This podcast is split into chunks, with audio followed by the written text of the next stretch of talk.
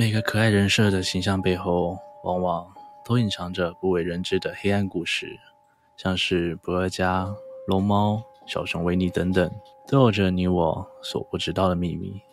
大家好，我是西哥，今天要跟大家分享的是 Hello Kitty 背后所隐藏的暗黑故事。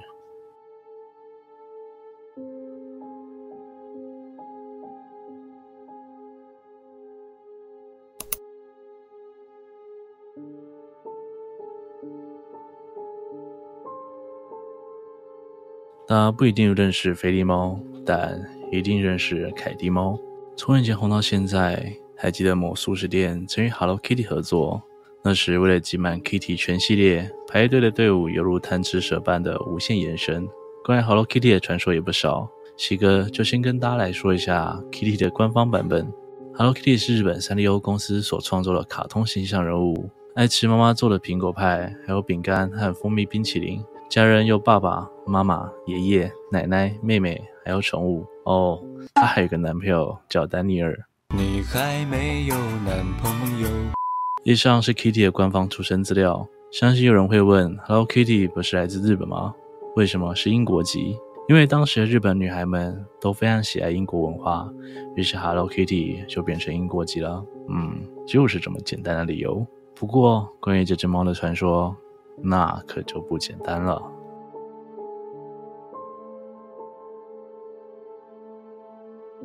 Hello Kitty 本名为北村玉上，是日本古代将军的大女儿，从小就其貌不扬。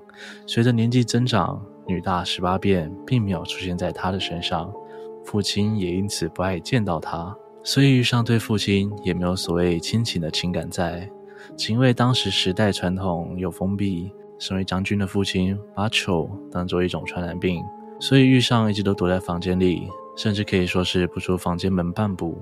就连家里的仆人都会欺负他。唯一陪伴在他身边的，只有一只笑容永远不会变的白脸娃娃。每个入眠的夜晚，玉上都会抱着他。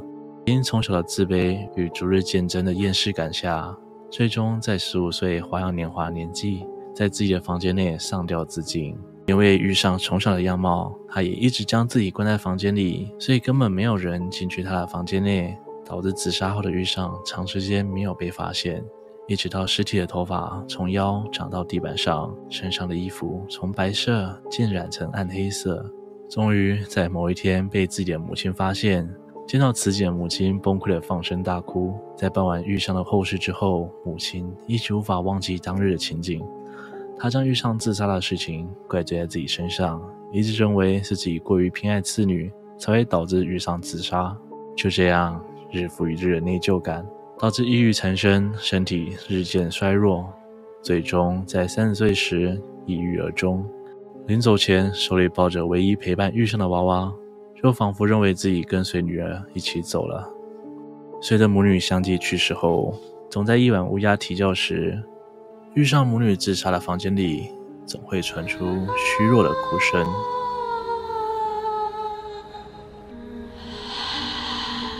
但房间内空无一人，只有那只笑容永远不会变的白娃娃。将军为了平息人们的恐惧和害怕，便派雕工将娃娃的脸刻成猫的模样。因此，在日本，猫是被视为吉祥物的。为了不让它发出声音，在雕刻的过程中，不准雕工在脸上刻出嘴。雕刻完后，猫脸娃娃就这样一直被放在房间内度过百年。然而，就在一连串的战争后，遇上一家被屠杀殆尽，所有物品被抢夺一空，而房间内的娃娃在洋人眼里成为了古董物，开始辗转被转卖到各地。在这近百年内，娃娃被公开于世，也因为娃娃的猫脸样貌很是讨喜。所以，模仿的赝品开始出现，也开始在各地间被贩售，流传至今，就成了大家喜爱的 Hello Kitty。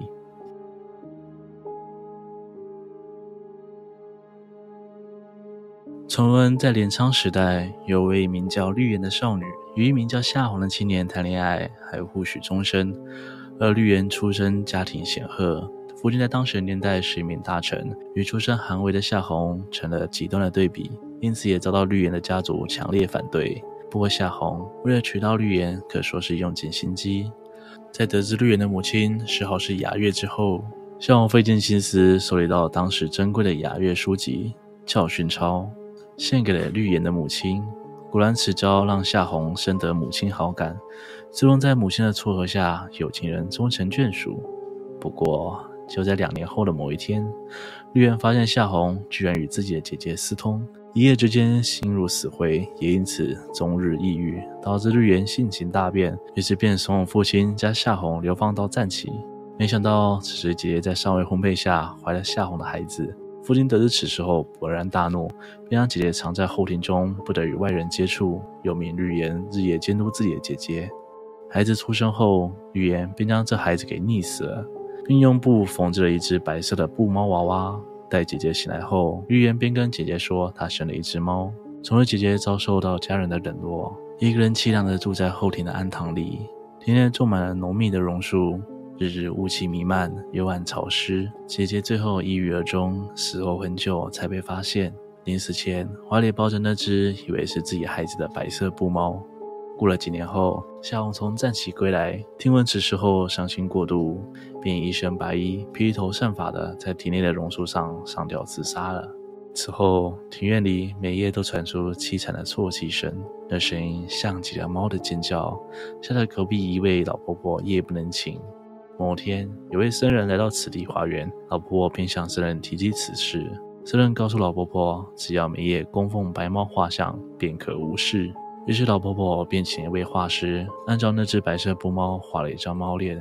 老婆婆开始夜夜供奉，此后果然无事发生，夜夜好眠。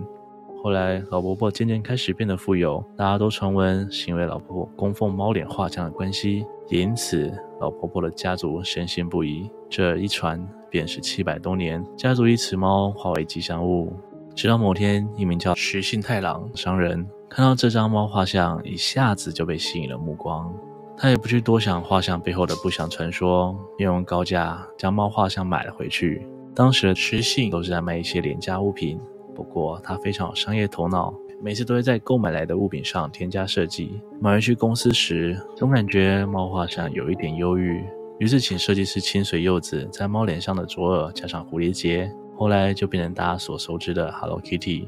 而 Kitty 的第一代设计师便是清水柚子。石信太郎则是在一九七三年将公司改名为三丽鸥。传闻此猫画像收藏于三丽鸥公司内。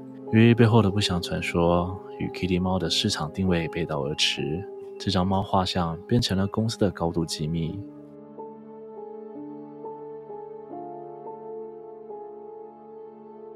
据说，在日本有一个天生就畸形的女孩，自出生后，女孩无法说话，也无法正常进食。当她渐渐长大后，开始受到同龄人的嘲笑与欺凌。在这样长期的环境下，让女孩做了一个可怕的决定，她。想要让自己跟其他人一样，于是女孩走进了厨房，拿起工具，用极端的方式把自己嘴巴的皮肉撕开。女孩终于有了嘴巴，露出了牙齿和舌头，还发着呜呜呀呀的声音。于是他开心的想要将这件好消息告诉自己的父母，随即在纸上写下“我可以说话了”。他开心的拿着纸条跑向父母，但父母的反应就像看到怪物一样，不断的尖叫着，一直对着女孩吼叫，说着“走开，怪物”。女孩不明白为何父母会有这样害怕的反应，惊吓父母报警将女孩带走。而当她想开口向警察解释时，却由于伤口灼热疼痛的程度让她无法说话，就这样消失在父母的目光里。在女孩被带走后，伤心的父亲只想记住那当初的可爱女儿。由于女孩非常喜欢猫，所以父亲做了一只猫女孩娃娃，样子跟女孩很像，眼睛圆圆大大的，鼻子小巧玲珑，没有嘴巴。不管是哪一种传说，都替 Hello Kitty 蒙上神秘的面纱。今天的故事就到这边。如果你喜欢今天内容，请不要忘了帮我按赞、订阅、分享，并且开启小铃铛，才会出我更新的通知哦。如果想听内容，也欢迎留言告诉我。我们下次见。